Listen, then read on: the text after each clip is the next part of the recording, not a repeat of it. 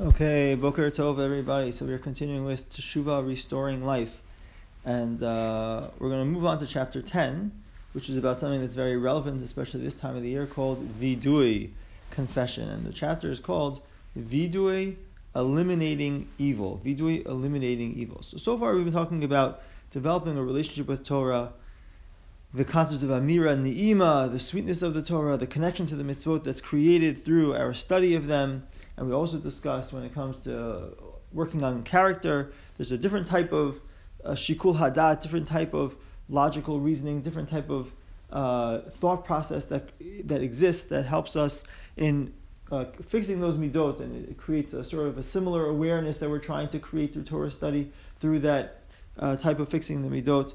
So he says the essential work that we've been trying to accomplish right now so far has been uh, purifying ourselves of the tuma, the spiritual imp- impurity that results from our avirot. We're trying to restore our relationship. So he says the following. He says that developing a relationship with the Torah cannot by itself drain our negative drives of their persuasive appeal.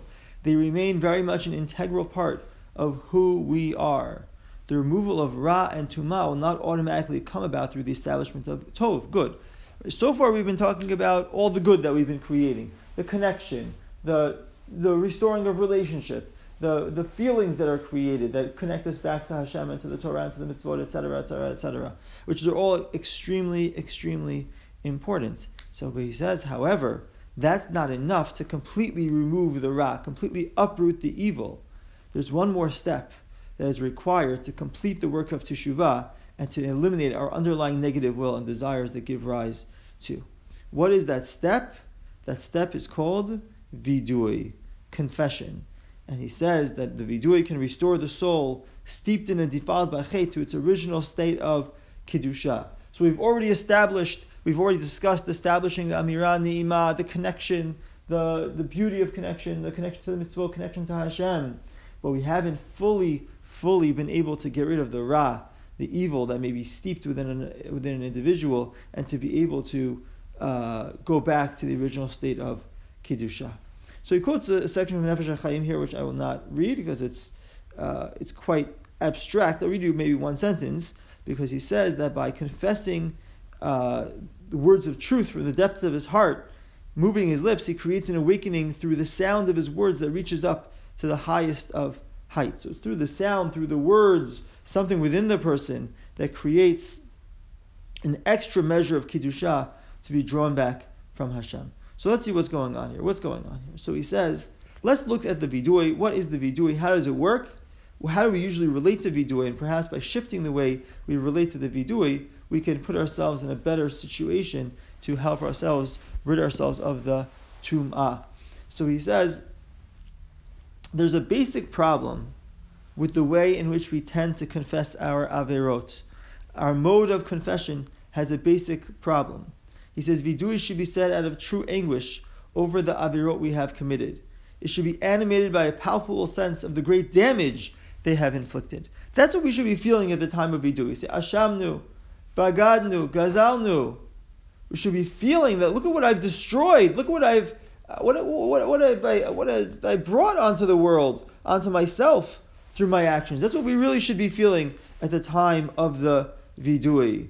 And then that pushes us and encourages us to do teshuvah. That's what we should, that's what we should be doing. So he says, however, for many of us, vidui comes from a different source. We're yearning, we're aspiring to become better people. When we confess our averot, we generally do so out of the uncomfortable realization that this aspiration has not been fulfilled. Meaning, we realize I could have been great, I could have done so much more, I could have become so much greater, and I wasn't, and I didn't. That's what we're normally feeling, that's what we're normally thinking when we do the vidui. But as uncomfortable as this realization may be, he says, it is far too intangible to provide the basis for genuine life change. The idea of what I could have been, what I should have been, but what I wasn't, that's not enough to create genuine life change. Teshuvah cannot be built on aspiration, on the regret over what we are not or what does not exist, because it is too abstract to cause us genuine pain and distress. If vidui is about really feeling pained by our actions, the fact that our actions are a reflection, or let's say our lack of certain actions, or our certain actions that we did do, are a reflection of our loss of potential of what we could have become, that's not enough to create that pain and distress that we need for effective vidui. And then without these emotions, we won't have sufficient motivation to carry out teshuvah. Our regret must be based on the concrete and tangible, on what we actually have done, on that which exists. Only this can generate the appropriate painful emotions and with them the burning desire to eliminate the ra. Meaning, if I feel pain because of the ra that I've created, so then I'm going to feel a drive, a burning need to remove that ra. That's what I'm going to feel. But the problem is, so what? Okay, good, so do it. So the problem is, as long as we are steeped in our averot, we are in a sense blinded by them. We don't have a clear sense of how deeply bad they are, so that it becomes very difficult to engage in a true, pain-filled, and powerful vidui. If we're still in the averot, we're still we're still connected to them, so therefore we can't really feel the pain of them because they're they're part of our lives. It's very hard to feel something that's so I so much identify with. That's what we spoke about a lot in the beginning of the sefer. How we very often identify with the ra, identify with the yetzer hara, identify with our desires. So when we identify with that, it's who I am. It's very hard to feel the true pain of the ra, the true pain of that which has to be removed within a person.